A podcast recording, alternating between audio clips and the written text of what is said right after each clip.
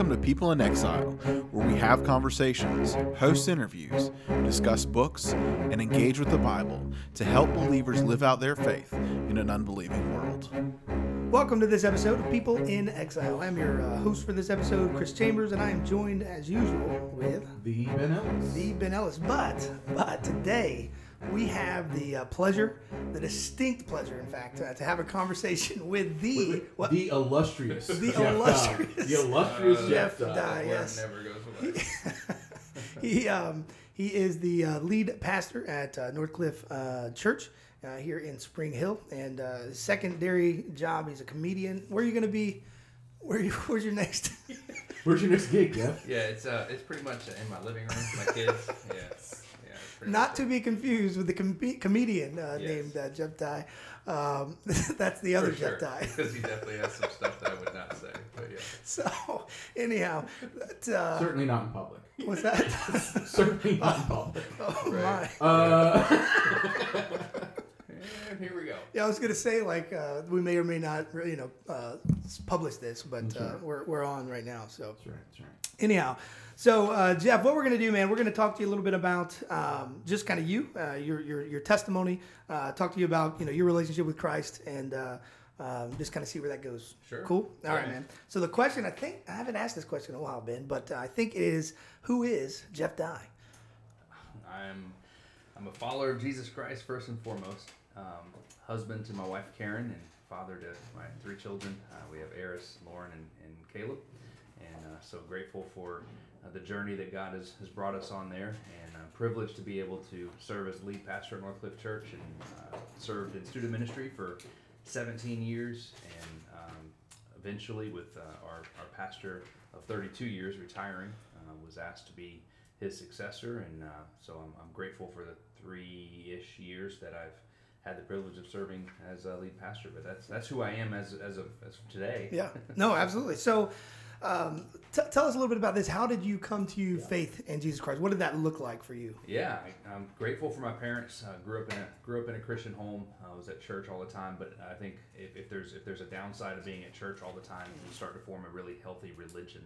And um, and so I, I had all the right answers and did all the right things, and I was involved in a great youth group that did lots of missions and camps, and then got into you know uh, just just we were even in ki- uh, student choir and.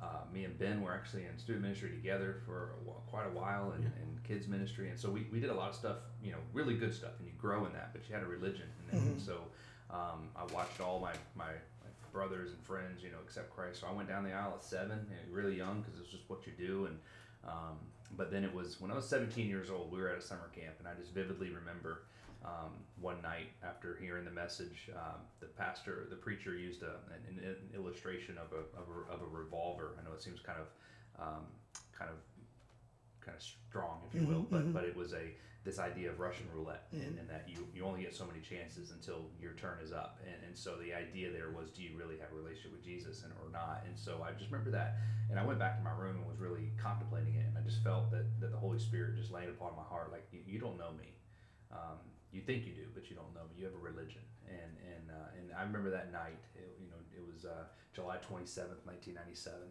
and it was early morning hours. Was, as only camps can provide, where you should be asleep and you're not. Um, but uh, but that was the moment that I just I knelt at the edge, edge of my bed and, and gave my life to Jesus and um, and had had some really tough conversations after that. You know, because I had to explain to my youth pastor who thought I was a a leader and, and was a guy that he had entrusted to do some stuff with. I had to explain to him what, what I was doing, and then I had to talk to my parents about it and my pastor, and um, and so I went through the whole process. I actually was rebaptized at the age of, of 17 because I just felt like what I did at seven was not real, and it was it was so I just kind of wanted to do that for my own sake, even though I know baptism doesn't save you, but it was just a just a process that I wanted to go through to make sure um, that I had I had understood what I was doing in that moment. So the age of 17 is when I, I, I consider my true conversion uh, to Christ, and, uh, and and the rest is history from there. Like I, I was actually going back. I, li- I listened to a little bit of, of Ben's uh, uh, Average Joe's episode. Ben, if you remember that, uh, it was back in I think 2018. Yeah, I remember that was the time I broke the system. It broke the system. and uh, w- one of the questions um, that, and it, I'm bringing it up for you because you, you mentioned age seven. Uh, you know, and for ten years, you know, uh, you, you thought you were good to go. Again, wh- whether you were good to go or not, you know, it's, it's that's always a hard always- question.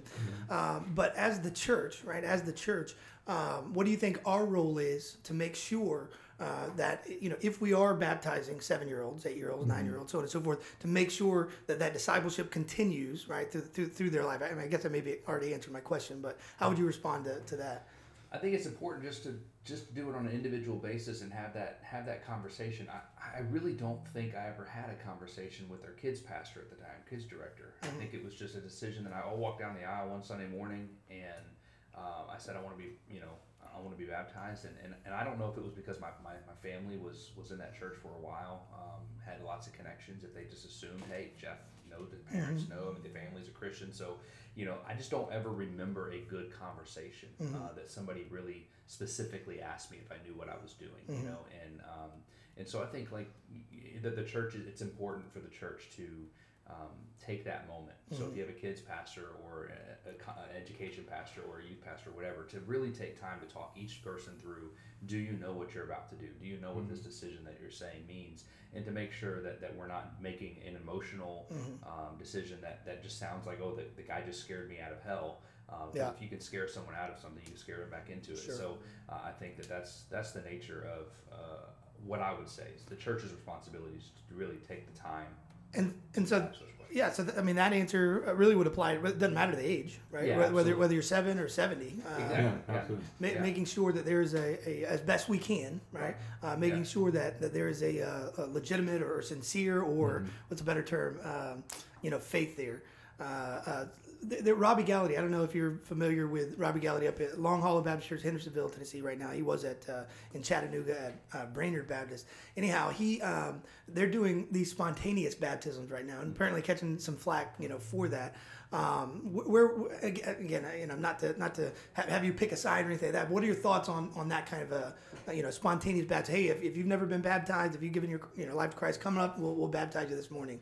Well, I think that you know, for me, it, I don't have a problem with it. Yeah. Uh, I think it's all about discipleship. You know, I, I remember when when, you know back in, in biblical days, you know, Jesus didn't have a baptism class that he went to. You know, Right. He was just baptized, and I think John the Baptist wasn't wasn't taking you know baptism courses. Sure, sure. people. He was just he would just baptize those who, Yeah. who wanted to be baptized. And so I think that if if, if we had that moment and, did that, I just think there has to be discipleship afterwards. Yeah. I mean, if, if mm-hmm. you if someone comes forward and says, I, I want to be baptized, I want to give my life to Jesus okay, we're going to do that right here on the spot. We'll baptize you because your confession is you want mm-hmm. Jesus to be Lord of your life, and so we'll we'll do that. We're going to follow up with you, and now we have a we have a responsibility. Now we've engaged and entered into a, a kind of a covenant with you uh, to make sure you're discipled and, and make sure that you understand what this moment was all about. Um, and I think that that's where sometimes, and I, I- don't know these churches, I don't know what their Yeah. follow up strategies are, so I can't say if there are or not. But I think that's the risk Yeah. um, is if a church doesn't have a really thought out discipleship Mm-hmm. structure afterwards that you can you can kind of get into some some muddy waters there where people can make an emotional decision get Yeah. baptized think they're good because a lot of times people will equate baptism to Right. salvation and and that's that's the danger territory so with with Gallaty, obviously huge on discipleship. That's that's that's their um, I would say that's their mo. You know, uh, would be discipleship, but. Um, uh, it is it, it's- it's a big step for somebody to, to, to step up. I mean, it's, it's hard as, as to, to get somebody simply to walk the aisle, right? To, to say a prayer uh, at the altar, uh, much less to, to get up and say, I want to get baptized, baptized right here. But like you said, the danger would be that it's an it's an you know an emotional high, something like that, and I'm going to step into this, and then you know that that emotion disappears, and then you know a few weeks later you're, you're right back to where you started, and nothing has really Well, and I changed. think but I think one of the things though, and I think this is something that Jeff is hinting at, but he isn't saying directly, so I'm gonna kind of nail it down a little bit harder, and that is, is that faith in Christ is not an easy thing to begin with, right, right? Even even Jeff's testimony, which is is very similar to mine in a lot of ways, but Yeah. Jeff's testimony really is is like I had to do the hard work of understanding who I was and my relationship with God before I understood what I was doing. And I think that's that's the concern is that we have to to be in a place where we understand that. And I think that that's one of the things that that uh, that you know even in the New Testament, what you see is you, exactly what Jeff described. Is you see, you know, and here I'm thinking of Acts two, right? Peter gives this huge sermon, baptizes three thousand people, and then immediately, what's the next passage tell us about?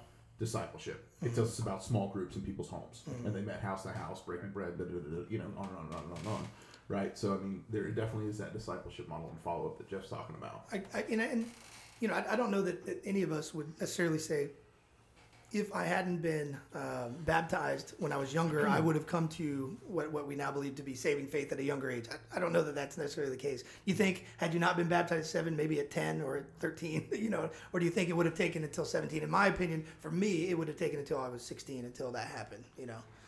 Yeah, I- I don't know if you can actually say for sure. Yeah. Obviously, that has a lot to do with the Holy Spirit and, and, and the environment that you're in. But I, I definitely feel like the, uh, you know, at that young age, there there are things that I think the church, the global church, does with good intentions um, that sometimes creates a false sense of, of security uh, for people. And and one of those is when you're at you know young ages. I mean, I think what we do at Northcliffe is, is really a healthy way of doing invitational stuff at VBS. But I think mm-hmm. like VBS times is one of those things where you know children are just like, yes, I want you know, Right. and, and all of a sudden you just okay, we got 47 salvations, mm-hmm. and that and, and we count that as a as a as a victory, but.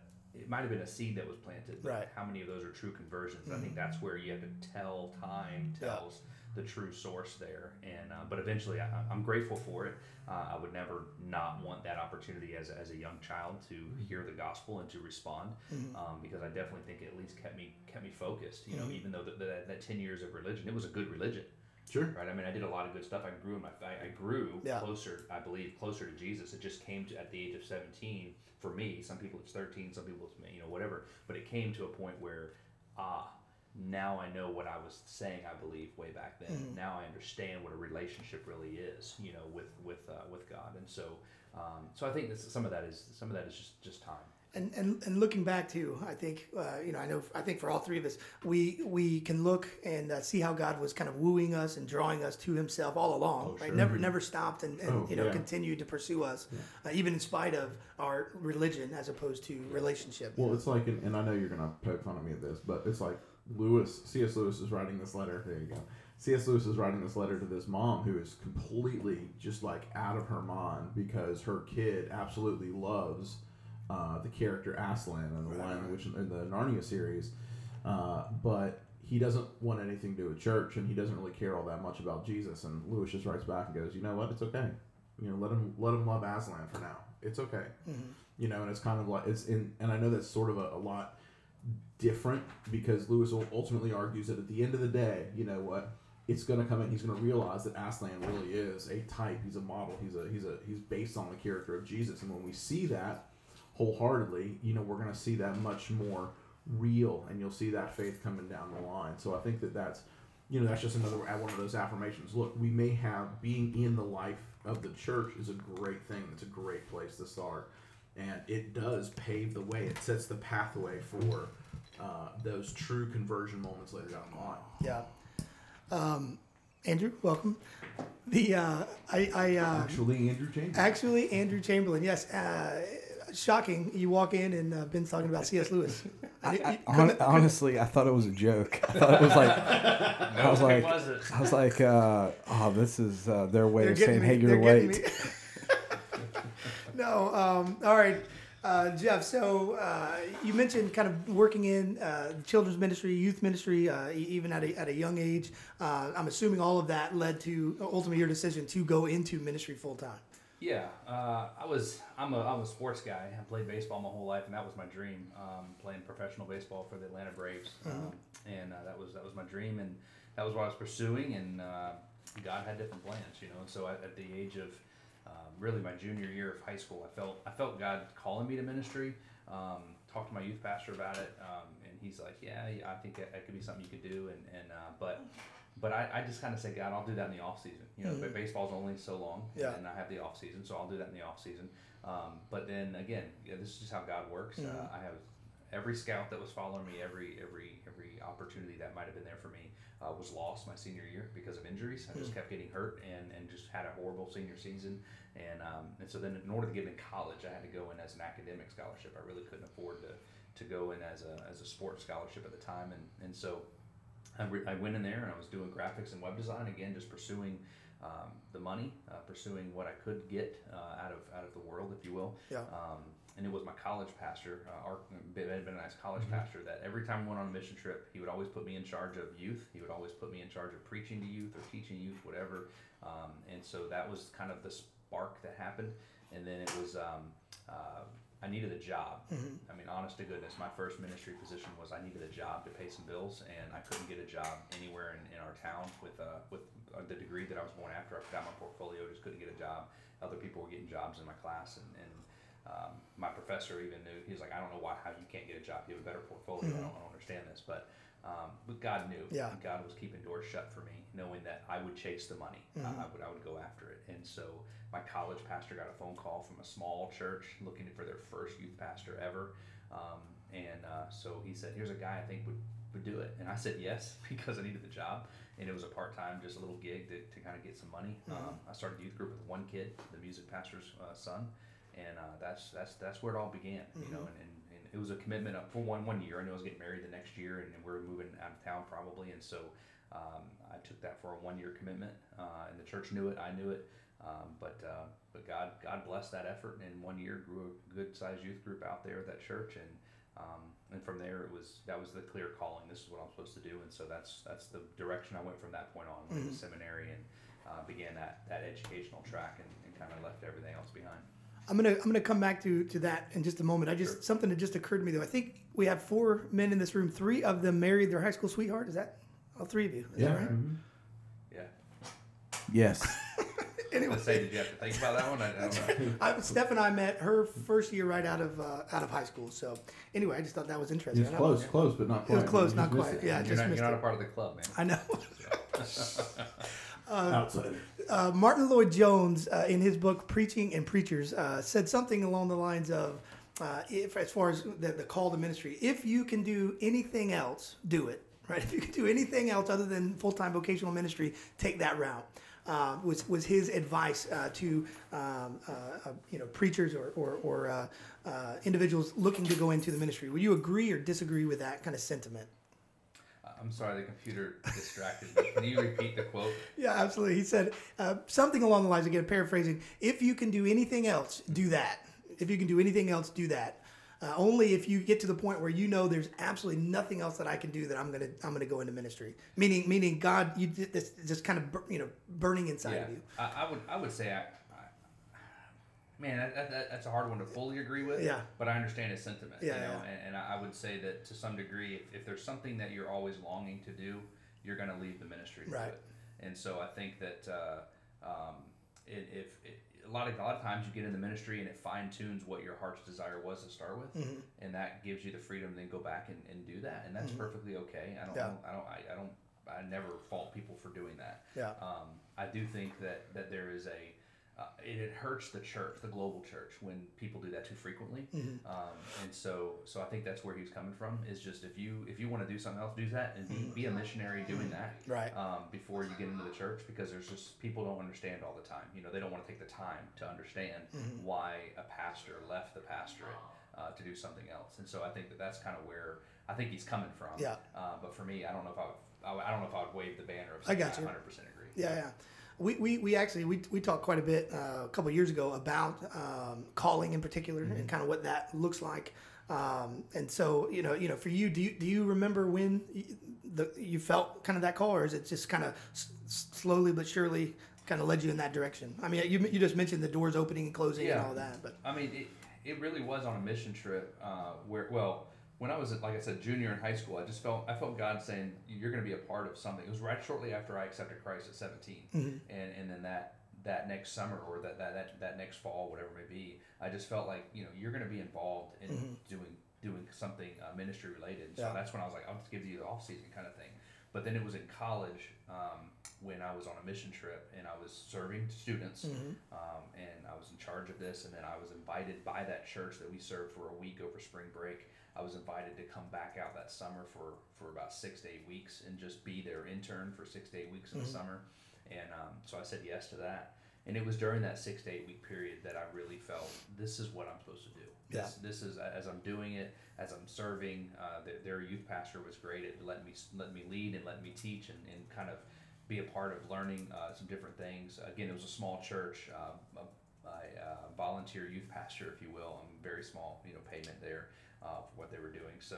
Um, you know, it was it was it was that because of that freedom. He's like, hey, I can have somebody come help me for six to eight weeks because I'm not getting paid to do this anyway. So, uh, so I was able to partner with them and learn so much in that, and, and that's where I felt like God was was clearly telling me, this is what I want you to do, and I was still not really ready to give it up. And that's when I came Right. back. I was still pursuing my graphics and web design degree, and that's when God just closed every doors. And then open, the only door open for a job was a church job, and um, and so you know when I took that, and then I saw how God used me in that setting, uh, then I realized this is what I'm supposed to do. And so I just I just accepted that calling and uh, and pursued it from there. So as everybody knows, as a as a senior pastor, you work on what Sundays and Wednesdays, right? Yeah, pretty much. half half day Sundays for most people. So, yeah. Obviously not not true. Um, but uh, as far as spare time or hobbies, uh, what what how do you like to spend uh, that kind of time? Uh, personally, I like to play golf. Yep. Um, I really like to be outside and play golf. Uh, as a family, I, I love spending family time. We play all types of, of games um, and get outside whenever we can as a family and try to do some stuff as well. We, we you know we don't we try not to we try not to stay into, indoors too much. Um, it's hard to it, it, it's hard to take a, a day off and stay local. Uh, if, if that makes sense, because again, the pastor only works two days a week, but it's still hard to you know get away. Um, so um, so we, we have to get out of town sometimes, and, and that's that's just what we have to do to Yeah. kind of disconnect. Um, but uh, but yeah, for me personally, I'm, I'm a sports guy, so I love I love sports. Uh, I love watching sports. I love attending sports if, if, if they're available, um, uh, just to watch the games. And and um, and then right now, I just got I have two very active kids at home, and uh, they keep me very busy Yeah. uh, with what their activities are as well. So, uh, but but that's cool. You know, it's hanging out, hanging out as a family. So whatever it is that we're doing as a family, I love it. But for me personally, if it was just I have a block of time, go do what you want to do. I like to get outside and try to play some golf. And to put a timestamp on this, uh, the Gators just lost last night in the NCAA tournament um, to uh, the number 15 seed Oral Roberts. Yeah, and um, I'll just say Tennessee lost the round before, and um, that team that beat them, Oregon State, won again Yeah, last night. yeah. So that, that- SEC man rolling rolling through the tournament. are, we are Pressing showing Wait, our. wait, wait, wait, wait, wait, wait. It's basketball season. Two things are true. In the SEC, most people don't care. we Well- care, I we know, care when it gets to football season. I, I, well, uh, I don't know. Kentucky's usually pretty good, but they're not that good this year either. Uh, did they even make it in the tournament? how'd they year? do in the tournament anyway? Uh, Pastor Jerry? They missed it. I, I don't want to comment on that. Jerry Wall is listening. I listening. tell you what, the Oral Roberts, I got to tip my hat to them because they, they beat Ohio State in round one, and now they beat Florida. And, uh, I was telling some people they are not a 15 seed. I told people that before the tournament. I've watched them play. That, that they're legit. yeah, but you said they should be a 16 seed, so I don't know. Thank you. Anyhow, uh, well, listen, we, we want to. There's a we, we appreciate you joining us, Jeff. We're, Yeah. we we want to jump into this other topic in just a moment, but just kind of winding things up here, um, or winding down. I don't know. Winding up, winding down. Does it matter? Wrapping up. Wrapping up. Wrapping up and winding down. Daily do communication, daily communication with God. What is what does that look like uh, for you? Kind of what is it? Something you can put in your calendar? Is it something just kind of daily routine? What does that look like? It's it's not in my calendar. I think that's a it's definitely doable uh, to put in your calendar. Yeah. I don't think it's wrong to put in your calendar. There's actually seasons of my life where I get really busy that then I have to put it in my calendar to remind me like this is more important than a meeting or preparing for a meeting or whatever it might be.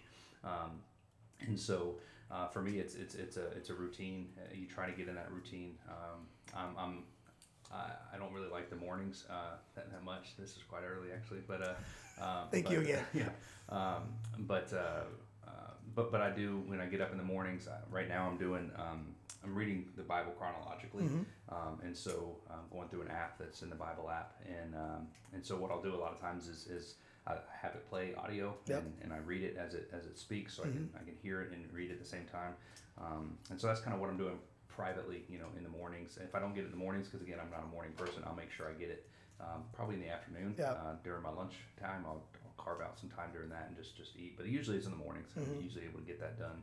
Um, sometimes I do it. You know, I'll get to the parking lot at, at the gym before I go into the gym, and I'll do it in the parking lot before I go into the gym. So I, I kind of carve out a little bit of time there. It's hard Yeah. for me to do it at the house, um, just because of the the situations with everything going on. Yep. And again, I'm not a morning person. If Right. I was a morning person, I'd probably get up just you know 45 minutes, 30 minutes earlier Yeah. and, and do that. But um, but then I don't think I'd be focused enough to actually Right. pay attention. So, but but yeah, I mean, there's definitely seasons in my life where it gets so busy, the demands uh, of the position, and that's not an excuse by any means, but it just it gets really busy, and I, I I've even admitted to to our staff before that I get in a habit of everything I read is for the church, everything that I prepare for is for the next sermon and the next the next new Bible study, whatever it may be, and um, and I'll go, uh, uh, you know, it's it's easy, it's Yeah. easy to go seasons of time where um, every everything you're doing is not for your own benefit, but for the benefit of others, and that's that's when uh, that's when it gets dangerous, and uh, you know, so we'll have to we'll have to do something different at that point. Thank you, Andrew, for making the noise.